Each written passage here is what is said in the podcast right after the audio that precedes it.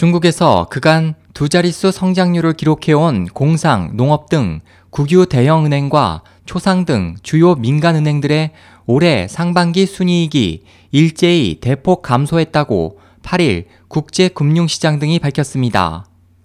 국제신용평가사인 피치는 중국의 뉴노멀 후 뚜렷해진 성장 둔화와 변동성 증대로 이선 도시에 있는 이선 은행, 특히 중소형 은행 등이 머지않아 수익 개선 및 자본화 압력에 직면할 것으로 전망했습니다.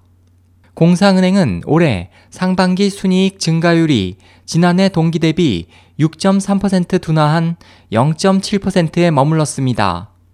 농업은행의 경우는 더욱 심각해 지난해 상반기의 순이익 증가율이 십삼 퍼센트였으나 올해 상반기에는 영 점 삼 퍼센트에 그쳤습니다. 교통은행도 순이익이 삼백칠십삼억 위안으로 작년 동기에 비해 일 점 오영 퍼센트 늘어나는데 머물렀습니다. 이에 반해 새 은행의 무수익 여신 비율은 급증했습니다.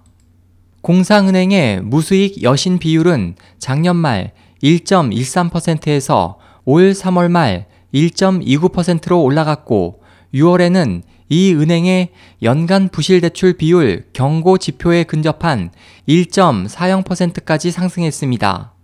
또 농업은행의 무수익 여신 비율은 올해 삼월 말 일 점 육오 퍼센트, 유월 말 일 점 팔삼 퍼센트 등으로 상승했고 교통은행의 연체 구십 일 이상 대출 규모는 작년 말 사백사십육억 위안에서 올해 유월 말 칠백십억 위안으로 단기간 내 급증했습니다.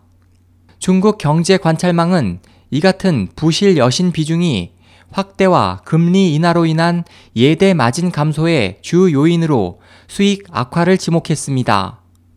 전가림 호서대 국제관계학 교수는 중국 은행들이 삼십 년간 저축 장려 정책에 의존해 영업해오다 보니 경쟁력이 약하고 자본 건전성 강화 등 자구 노력도 등한시 해왔다고 지적하면서 계속 방치되면 치열한 경쟁 구도로 도산 사태가 이어질 것으로 내다봤습니다.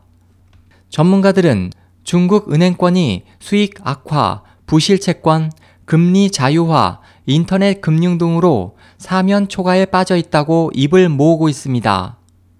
국제금융센터의 이치훈 박사는 예대 마진 축소에 부실 채권 급증, 금리 자유화 등으로 경쟁이 치열해지면 재무 구조가 취약한 중소은행들이 파산해 금융시장이 불안해질 수 있다며 한국이 금융위기 심화 과정을 주시하며 대책을 마련해야 한다고 강조했습니다.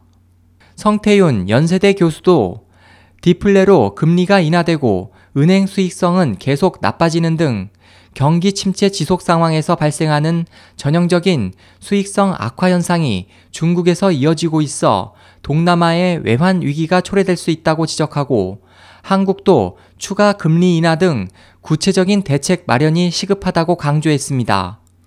에스오에이치 희망지성 국제방송 홍승일이었습니다.